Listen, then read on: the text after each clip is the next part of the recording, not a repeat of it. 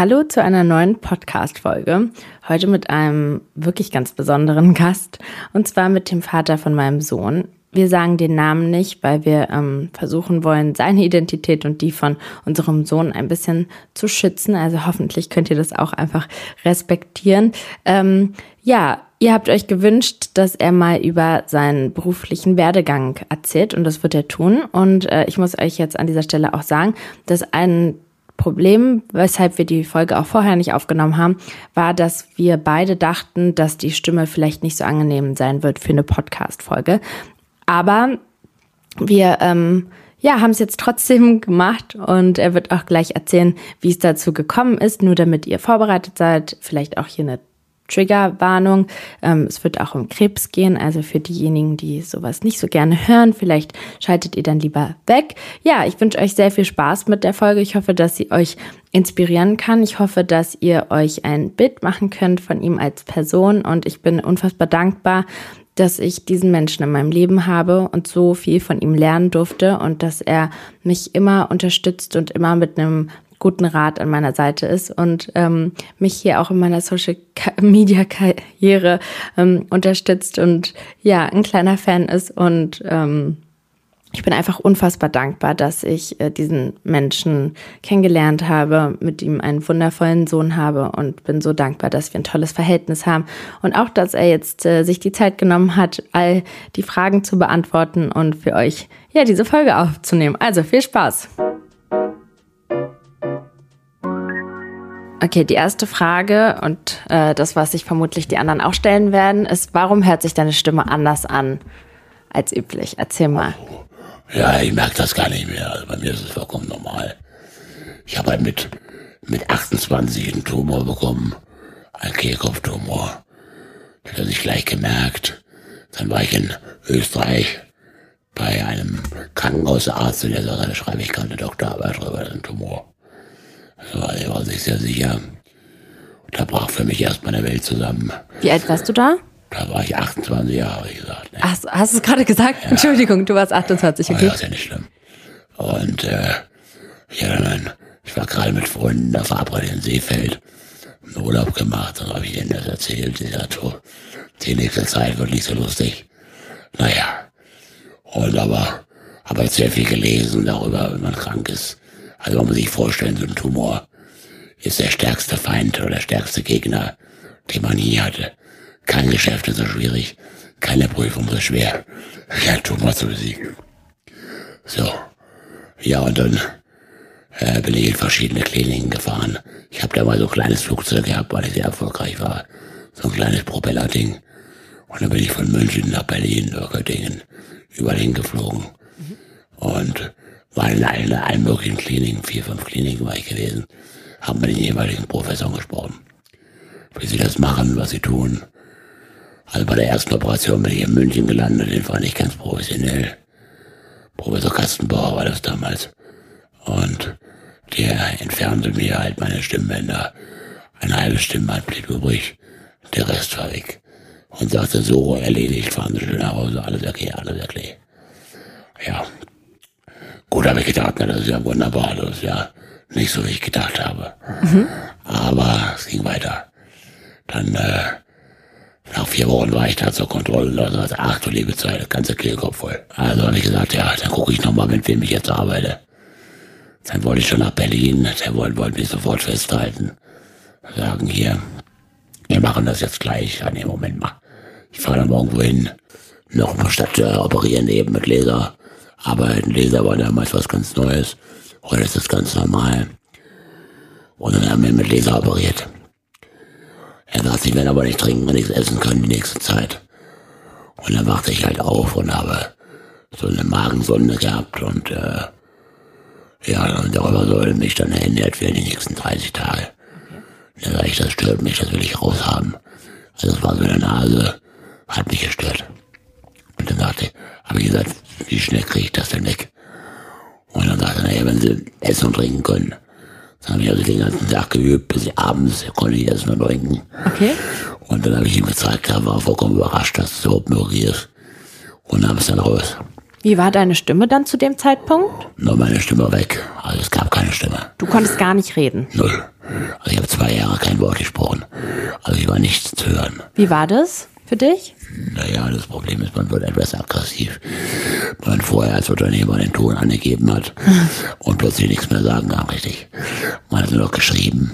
Ach, du hast dann immer alles aufgeschrieben? Ja, und hat dann irgendwo auch hochgehalten, den Zettel. Aber das war in so einem Sprechkonferenzraum recht schwierig. Okay. Und dann wird man so übergangen. Weil wenn man nicht reden kann, wird man übergangen. Oh Gott, ich will gar nicht wissen, wie Da du dann warst. aggressiv. Ja, oh, kann ich mir vorstellen. Und wie hast du dann deine Stimme zurückbekommen? Naja, ich habe äh, ich habe einen Schauspieltrainer gefunden, einen Stimmtrainer in Berlin und habe dann sprechen gelernt. Also zunächst mal atmen gelernt. Also man lernt sprechen, also atmen über den Bauch. Sonst spricht man ja meistens nur einfach aus der Lunge. Okay. Und man eben atmen aus dem Bauch. Weil wenn man aus dem Bauch atmet, hat man viel mehr Zeit für einen ausgesprochen langen Satz, den man dann vorlesen oder aufsagen kann. Ah, okay. Und sonst war die Stimme halt sehr kurzatmig. Ich konnte so Hallo sagen und dann war die Stimme weg. Ah, okay. So. Und dann habe ich es gelernt. Das war sehr gut. Und, und dann konntest du so kommunizieren, wie du es jetzt tust. Ja, langsam konnte man, äh, konnte ich etwas kommunizieren, aber bis ich dann konnte und bis ich eine richtige Stimme hatte, dauerte zwei Jahre. Ist, findest du das Sprechen jetzt anstrengend? Nein, überhaupt nicht. Es ist halt verrückt, weil ich kenne dich ja jetzt auch schon so viele Jahre und für mich ist deine Stimme auch komplett normal. Also ich bin, äh, ich werde dann immer wieder erinnert, wenn wir dann irgendwo im Restaurant sind oder so und die Leute dich dann einfach nicht verstehen können oder so. Dann bin ich so, ach ja, stimmt, die Stimme, so. Ähm, aber ich kann mich noch sehr gut an den allerersten Moment erinnern, als ich dich gesehen Ja, es gibt Menschen, die können einfach nur sehr hohe Töne hören und sind mit tiefen Tönen einfach über das Fett. Die Ohren. Aber also die meisten Leute können, wenn sie ein, zwei Mal zugehört haben, können sie mich sehr gut verstehen. Ja. Also ich habe jetzt auch mit Laufen angefangen und das Laufen bringt mir nochmal unheimlich viel. Auch der Stimme. Okay, und wie, wie war das so für dich? Warst du, ähm, hat dich das verunsichert? Was hat es so mit deinem Selbstwert gemacht?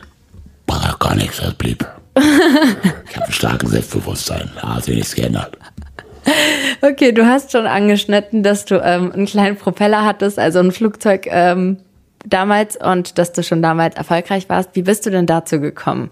Du hast ja echt eine spannende Geschichte. Ich finde es auch so krass ähm, anzumerken, dass du und deine Geschwister und deine Mutter ja, ihr alle ähm, vier unabhängig voneinander so erfolgreich geworden seid. Und ähm, ich habe dich mehrmals gefragt, wie kann das sein? Also das ist nicht, also es ist ja unüblich, ja, dass alle self-made Millionärs geworden sind. Naja, das Thema ist halt, wir sind halt, waren arme Leute früher, wir haben auf dem Markt in Fulda gestanden. Ich habe dann immer geholfen, nach der Schule bin ich hin und habe dann Äpfel und Birnen mitverkauft und habe den Groschen gezählt, sag ich mal. Also wir haben trotzdem gut gelebt, wir haben in einer kleinen Wohnung auf dem Dorf gewohnt. Ähm, haben auf dem Dorf da als Kinder gelebt, das war wunderbar. Und äh, mein Vater ist dann irgendwann mit, da war ich zwölf Jahre lang, ist er nach Berlin gezogen, weil er sein Geld seinem Onkel geliehen hatte. Und das Geld war weg. Dann hat er eine Bürgschaft unterschrieben. Da war noch mehr weg. Dann hat er gesagt, er hilft da drüben mal und guck mal, dass das Geld kommt. Und dann kam er nicht wieder. Und meine Mutter hat dann gesagt, das geht so gar nicht. Hat den Markt gekündigt, die Sachen rausgetan aus dem Markt, die Möbel hinten in den Möbelwagen, in den, in den Marktwagen, die Kinder vorne hingesetzt und nach Berlin gefahren. Okay. So, also wir waren immer schon entscheidungsstark. Deine Mutter ist sehr, eine sehr taffe Frau, ja. Absolut, ja. Und Berlin hat mir sehr viele Möglichkeiten gegeben, muss ich sagen. Möglichkeiten, die man auf Dörfern und kleineren Städten vielleicht nicht so hat. Also Berlin ist halt eine sehr freie, denkende Stadt. Ja. Sehr liberal. Zumindest war sie das früher. Hast du, und wie bist du dazu gekommen? Also du bist ja aktiv im Immobiliengeschäft. Wie bist du dazu gekommen, Immobilien zu machen? Naja, ich habe äh, mit zwölf Jahren schon überlegt, dass ich auf jeden Fall reich werden will. Warum? Also der, der Gerichtsvollzieher war ständig Gast bei uns. Bekam er immer Kaffee, haben wir dann verhandelt über die einzelnen Raten und war immer viel Theater. Und die waren am besten am Ende sehr nett, aber trotzdem wollte ich das eigentlich haben, äh, dass ich dann immer um den Groschen da oder um den Euro oder die Mark damals feilschen muss. Und äh, habe dann mit zwölf Jahren überlegt, was ich tue. Und dann habe ich überlegt, also damals gab es halt noch keinen Computer, muss ich dazu sagen. Diese Internetwelt, das ist mir vollkommen neu gewesen. Das kam ja irgendwann. An sowas habe ich halt noch nicht gedacht. Das gab es damals noch nicht. Ähm, und dann habe ich dann überlegt, ob ich Drogen mache oder Waffen oder Immobilien. Okay. Naja, klar, ich meine, bei Drogen landet man im Gefängnis. Bei Waffen wird man erschossen irgendwann. Und bei Immobilien ist das Einzige, was legal ist, wo man legales Geld machen kann. Damals jedenfalls. Heute gibt es viel mehr Möglichkeiten mit Internet. Ja. Hier lebt alle in einer sehr glücklichen Zeit, wo viel mehr Menschen Millionär werden können. Ja. Ja, das stimmt.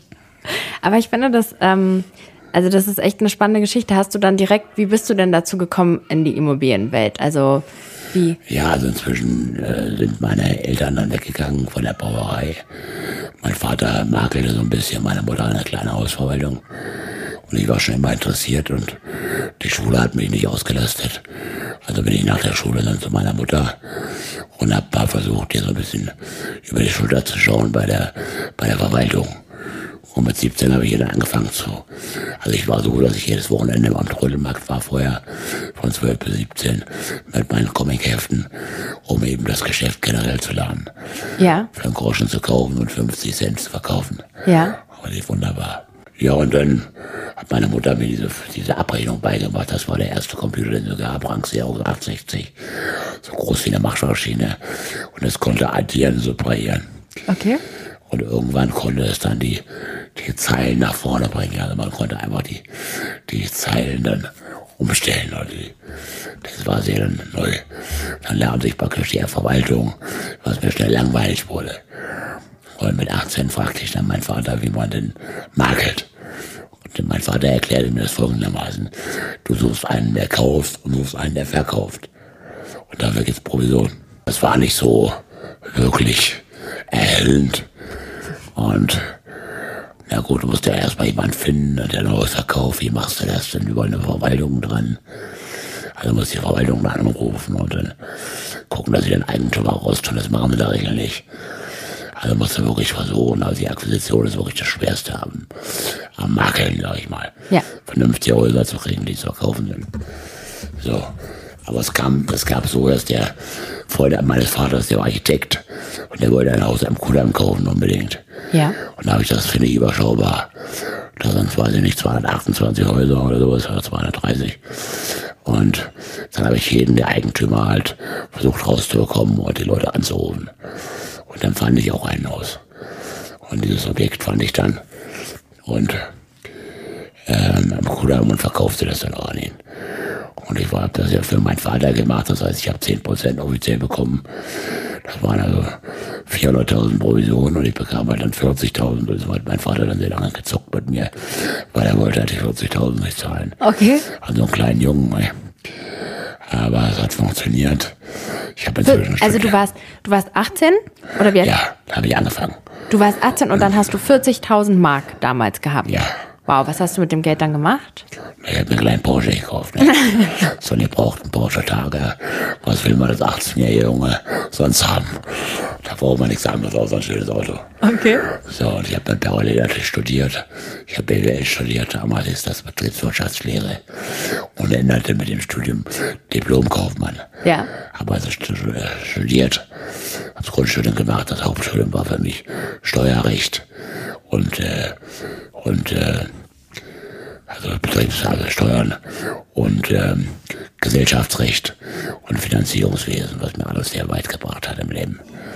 Was ich fürs Leben und für mein Unternehmen brauchte, das habe ich studiert, nicht das, was am leichtesten war. Jeder hat natürlich gesagt, du bist wahnsinnig, viel zu schwer. Aber ich bin auch da durchgekommen, war alles gut. Habe meinen Abschluss gemacht. Und habe dann halt parallel das in Makelei gemacht. Aber bei meiner Mutter immer die ähm, machte Wohnung und musste halt für ihre Wohnung da ihre Anzeige bezahlen. Habe ich gesagt, Mama, das mache ich. Ich bin dann der Makler und du der Verwalter. Und dann kriegst du auch noch die Hälfte der Provision ab. Das hatte ich natürlich sofort gemacht. Und habe ich sie gefragt, ob sie noch mehr mal Verwalter kennt, die das auch machen würden. Ja, sagte. Dann hat sie mir ein paar Adressen gegeben, dann habe ich da angerufen. Und von dem habe ich wieder neue Sachen bekommen und so weiter. Da habe ich immer mehr Verwalter bekommen, die mir mehr Wohnungen gegeben haben. Und dafür habe ich so im Monat so meine 10.000 Mark verdient. Nur von meinen Wohnungen. Und ab und zu habe ich was verkauft für meinen Vater. Ja. Und mit 23 Jahren habe ich dann, ähm, hat mir mein Übungsleiter Steuern, hat mir ein Haus von seinem Freund angeboten, der, der Anwalt, der war irgendwie Architekt. Und ob der wollte ein Haus verkaufen, aber er gesagt, du kommst doch Makler, dann kannst du das verkaufen. Ich habe das aber nicht verkauft, ich habe das selber gekauft. Okay. Also meine Bank war ja inzwischen begeistert von mir, was ich so machte jeden Monat und was ich an Geld brachte. Und das lief halt mit meinen Konten und hat mir 600.000 Mark ähm, hat er mir das Darlehen gegeben. Also du warst 23 Jahre alt und du hast ein 600.000 Euro Darlehen aufgenommen. Ja. Das, also du sagst das jetzt einfach so salopp, ja, aber ähm, man muss halt wirklich nochmal rausstellen, was für eine krasse intrinsische Motivation du hattest, erfolgreich zu sein und mehr zu machen, weil das ist ja auch eine, du hast das ja noch nie gemacht. Du hast da dieses Haus gekauft und du, du. Ja, man muss natürlich eins sagen, wenn man ein Risiko nicht eingeht, kann man nicht gewinnen. Also man kann nicht reich gehen ohne Risiko. Das haben sie Männer immer leichter. Männer sind risikorelevanter. Aber Frauen schaffen das auch. Sie müssen nur ein bisschen versuchen, von dem Vorsichtsprinzip wegzugehen, sondern weil sie die da vorne, also die funktionieren können, muss man auch mal ein Risiko eingehen. Ja. Und das funktioniert nicht. Also das Haus kostete ja mal 650.000. Die 50.000 hatte ich natürlich auch nicht. Aber ich hatte meinen Porsche, der 40.000 wert war, oder gekauft auf zumindest. Für 40 dachte ich, der kann ich da irgendwie wieder hinbringen. Und irgendwie jemanden finde ich schon, der mir 10.000 Euro leistet. Okay. Oder 10.000 Mark, Entschuldigung. So. Ja. Und das war mein erstes Haus. Dann sind wir in wohl Urlaub gefahren, habe ich gleich wieder verkauft nach fünf Tagen an einen. Also eigentlich wollte ich, ähm, wollte eine Diplomarbeit darüber schreiben, über, über die Wirtschaftlichkeit von Modernisierungsmaßnahmen im Wohnungsbau. Und die habe ich trotzdem geschrieben.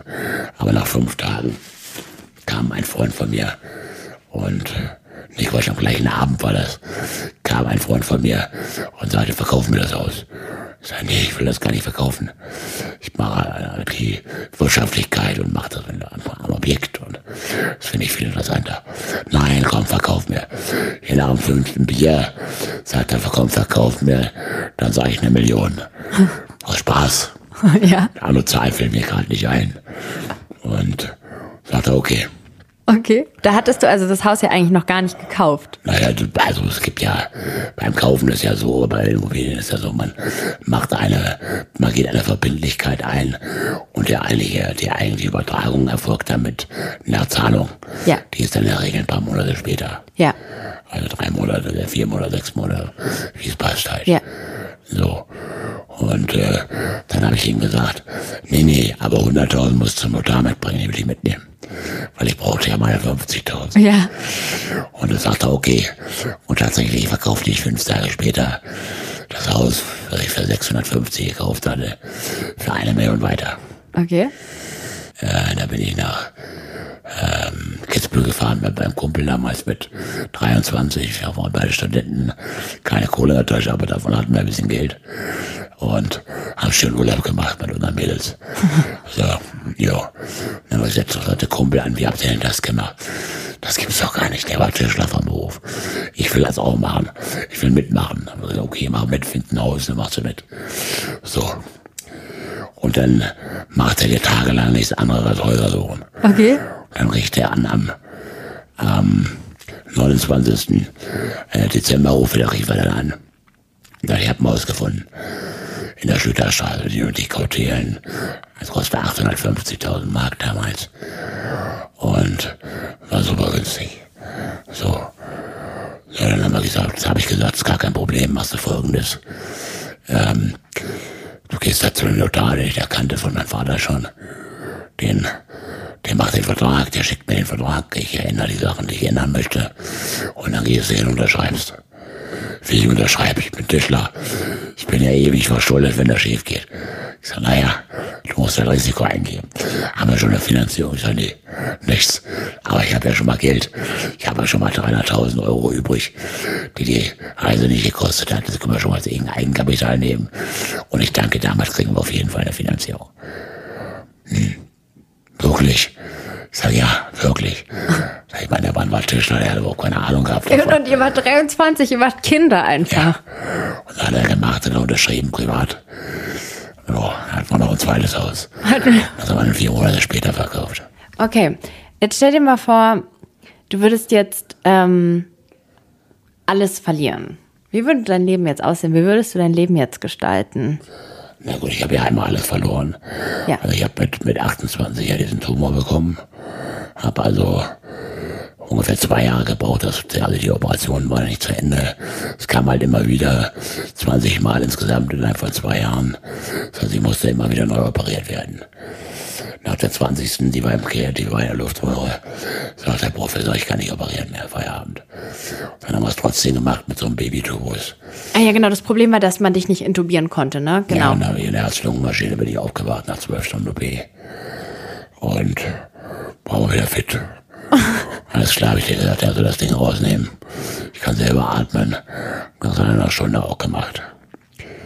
Und Du hast halt so einen, unf du hast so einen unfassbaren Willen. Du bist so stark einfach im Kopf und du, so auch wie du mit allem umgehst. Ich meine, ich habe dich ja auch schon durch so viele schwierige Situationen begleitet und sowas. Und du hast eine krasse Art, ich weiß nicht, ob das eine Art Verdrängung ist oder sowas, aber du gehst so pragmatisch irgendwie durchs Leben und so stark. Und äh, ich, ich kann, ich weiß noch genau den Moment, als unser Sohn ähm, da äh, ja den Atemstillstand hatte und du warst da gerade nicht da und dann bist du gekommen und dann sind wir hochgegangen auf diese Baby-Intensivstation und dann guckst du ihn so an und sagst so, der liegt ja noch nicht mal an der Herz-Lungen-Maschine, ist doch alles gut, das wird schon wieder. Und diese, dieses Pragmatische ist auch echt manchmal ein angenehmer Blickwinkel. ja, gut, ich meine, man kann ja sich jede, jede Feinheit im Leben da betrachten. Man muss schon die wichtigen Dinge sehen. Ne? Und dem Kleinen ging's gut, der hat geatmet wieder.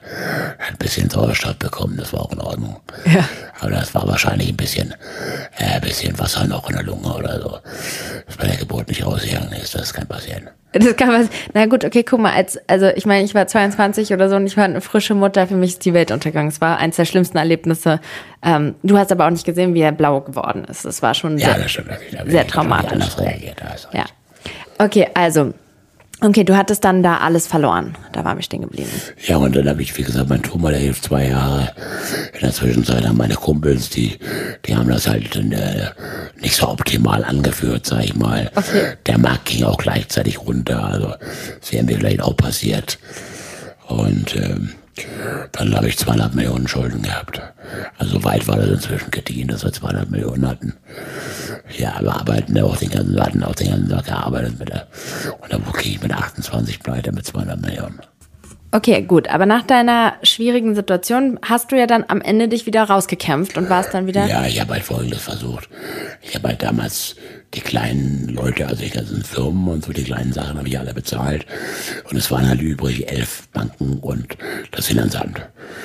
Und ich habe dann halt eine Vereinbarung gemacht mit den Banken ähm, und dem Finanzamt, dass ich eben ähm, mein, mein Vermögen offenbare, da war ja nichts mehr da. Und ähm, versuche eben die Sachen abzuarbeiten. Ja. Also natürlich nicht alles, aber was halt geht. Ja. Ich habe halt geholfen, die Objekte zu verkaufen, dass die mir froh gesinnt waren, also nicht negativ gesinnt waren und man hat sich dann irgendwann geeinigt. Also nach sieben Jahren wäre man ja sowieso frei. Und ich habe dann eine Vereinbarung über sieben Jahre gemacht mit denen. Das war eigentlich vernünftig. Und nach den, nach den, ich glaube nach elf Jahren habe ich dann alles weg. Das Schwierigste am Ende war das Finanzamt. Da muss ich da noch die ganzen alten Bilanzen anschaffen. Weil sie haben dann irgendwelche Schätzungen gemacht. Und das ist halt tödlich. Die waren dann irgendwie bei 9 Millionen, die ich noch zahlen sollte. Und da habe ich dann Schätzungen gebracht. Dann habe ich dann die Bilanzen alle machen müssen für die letzten Jahre, wo ich da, wo ich bei der Firma in Konkurs gegangen ist. Und habe dann die Sachen alle gebracht. Und dann haben wir äh, feststellen können, dass da nicht so viel rausgekommen ist. Und aber trotzdem, jetzt rein hypothetisch als Gedankenexperiment. Also du hast ähm, dir neulich meine Podcast-Folge angehört, wo ich so unsere Geschichte erzählt habe. Und du warst, du hast so, dein eigentlich das, was du als erstes gesagt hast, ist, ich will nicht, äh, nee, ich finde reich sein toll oder sowas hast du gesagt. Wie würdest du, könntest du dir das Leben vorstellen, wenn du einfach nicht so viel Geld zur Verfügung hättest? Ja, natürlich. Ich hatte ja damals auch nach dem, nach dem Konkurs der Firmen hatte ich ja auch nicht so ein, hatte ich ja auch kein Geld mehr. Ähm, Also ich hatte damals glücklicherweise eine taffe, taffe Freundin kennengelernt. Ähm, und da konnten wir aus dem, aus dem Konkurs raus, konnten wir von dem Insolvenzverwalter äh, zwei Fitnesscenter noch kaufen, die Mieter waren. Und dann habe ich gesagt, die machst die Fitnesscenter. Die hatte parallel studiert noch und hat dann gleich 40 Leute bekommen. Also die war auch wirklich tough. Mhm. Also die 40 Leute, die hat sie dann abends noch reguliert. Tagsüber hat sie studiert. Also es war ein harter Job für die nächste ein Jahr oder so hat sie dann noch studiert und dann war sie fertig. Und dann hat sie das eben so gemacht.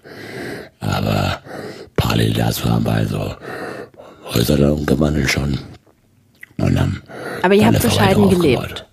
Aber ihr habt da eher. Ja, naja, wir haben halt kein Geld gehabt. Ne? Wir haben da ein paar tausend Euro im Monat gehabt aus den Fitnesscentern, konnten eine Wohnung uns leisten. Aber wir konnten uns keine Urlaube mehr leisten oder so. Oder teure Autos. Ich meine, ein Auto, normales Auto konnte man sich leisten davon von den Fitnesscentern. Aber eben keine Ferraris oder. Okay, aber worauf ich hinaus will, ist, wie viel Wert sprichst du dem Ganzen zu? Also den Autos, den Häusern und so. Wie, was, was hat das für einen Wert für dich? Gar keinen gar keinen Wert. Also ich habe dich auch nie so erlebt, dass du dich so darüber definiert hast im Sinne von, ne, also wir haben ja viele Menschen kennengelernt, die so sind, guck mal, mein Haus, mein Auto, mein Boot, mein so, meine Frau, so warst du, bist du ja nie gewesen, dass du ähm, ähm, so also so wie habe ich dich nicht kennengelernt, vielleicht also warst du früher. Ich arbeite, um zu leben. Ich arbeite, ein gutes Leben zu haben, um schöne Urlaube zu machen, schöne Dinge zu sehen. Ja. Was ist das Schönste für dich, was du mit deinem Geld machen kannst? Spenden. Oh ja, okay. Oder Reisen. Reisen, ja. Tolle Sachen erleben. Das finde ich eigentlich das Schönste.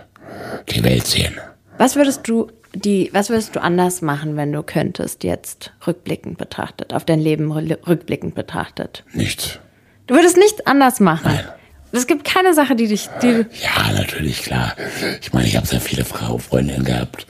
Und mit manchen habe ich Kinder. Also ich habe jetzt vier Kinder. Und äh, ja, mit Nicolina habe ich den kleinsten, den, den Fünfjährigen. Ja, aber manchmal bin ich dann schon so traurig, dass die Dinge, die Beziehungen dann teilweise schon früh beendet waren, nach ein, zwei, drei Jahren. Ne? Und aber mit der Frau, mit der ich damals diese Sachen aufgebaut habe, mit der ich war ich sieben Jahre zusammen. Und nach sieben Jahren war es dann leider auch vorbei. Also rückblickend betrachtet ist so diese Partnerschaften, Beziehungen, ähm, was, wo du sagst, wünschtest du dir, dass es ein bisschen anders gelaufen wäre? Ja, vielleicht wünsche ich mir manchmal auch, mit einer Frau vier Kinder gemacht zu haben. Ja. Aber es ist halt so, wie es ist. Und ich habe vier tolle Kinder und ich liebe meine Kinder. Ich kümmere mich um meine Ex-Frau und man kann mir da nichts vorwerfen. ich habe mit allen ein gutes Verhältnis. Ist das jetzt noch was, was du jetzt noch für dich verwirklichen möchtest? Ja, natürlich. Äh, das wünschst du dir weiterhin? Ja, natürlich. Also immer wieder aufs Neue? Ja, vielleicht klappt es ja irgendwann. Okay, ich drück dir die Daumen. Dankeschön. Was gibt's denn noch, was du jetzt im Leben erreichen oder leben willst? Gar nichts. Möglichst lange gesund bleiben, lange leben, hoffen, dass meine Kinder, dass meinen Kindern gut geht. Dass sie alle eine gute Ausbildung bekommen. Und dann müssen sie ihr Leben selbst leben. Ja, das finde ich auch voll. unterstützen, wo es geht. Mehr kann ich nicht tun. Ich kann lieb sein, kann ein guter Ansprechpartner sein. Ich kann sie leider nicht ihnen Erfolg geben. Ich habe dir, ich habe dir jetzt ähm, gesagt, dass äh, ich viele junge Hörerinnen habe, also sorry für alle Männer, die es jetzt hören, aber die meisten hier sind einfach Frauen. Was würdest du denen jetzt so aus beruflicher Sicht so mitgeben auf dem Weg? So, du bist ja, hast ja viel Lebenserfahrung. Was würdest du denen jetzt so mit auf den Weg geben, wenn du könntest? Also ich würde mir ein, ein Oberziel geben. Also wichtig ist ein Ziel zu haben im Leben, was man will. Und das muss man sich immer wieder im Kopf manifestieren. Also es gibt so ein Buch, das empfehle ich immer, das heißt Secret. Ja. Und das ist wirklich gut zu lesen. Einfach zu lesen. Das kann jeder lesen, in jedem Alter. Und das habe ich damals auch gelesen, als ich pleite war. Das habe ich in Miami am Strand gelesen. Und da habe ich gesagt, das ist einfach die Dinge manifestieren. Und dann nimmt man sich kleinere Ziele, die man erreichen kann. Weil das große Ziel zu erreichen, ist ja immer schwer. Wenn aus dem Kurs sich 100 Millionen zu wünschen, das zu erreichen, das passiert nicht von heute auf morgen. Das passiert nach und nach und nach. Ja. Ich meine, ich bin ja 60 fast. In einem Monat werde ich 60. Konkurs hatte ich 28. Das sind mal schnell 32 Jahre. Das ist ein ganz, das ist ein ganzes Leben. Ja. Okay, richtig schön. Danke, dass du dir die Zeit genommen hast. Ich bin sehr gespannt, wie das äh, mit der Stimme ist. Für mich ist das wirklich so normal geworden und ich denke mal, dass man sich vielleicht im Verlauf des Gesprächs auch so daran gewöhnt. Es ist einfach so, weil es halt einfach anders ist. Und ich liebe das, wie Kinder das sagen. Kinder sagen, haben ja voll oft gesagt, es hört sich an wie der Darth Vader ne? Deine Stimme. Ja, ich meine, manche Kinder haben Angst, manche, manche finden ihn einfach interessant. Also besonders kleine Kinder oder Babys finden ihn wahnsinnig interessant. Also meine Tochter hat, eine, hat zwei Enkel, eins davon ist gerade ein Baby und der guckt mich immer an, groß ja. und lacht immer, der freut sich auch. Aber der freut sich auch, weil du einfach immer über bis es in die letzte Zahnreihe grinst. Ja, so, du ja, hast auch einfach eine tolle Ausstrahlung. Ja, danke schön. Okay, gut, dann würde ich sagen, vielen, vielen Dank für deine Zeit und für das Gespräch. Sehr gerne.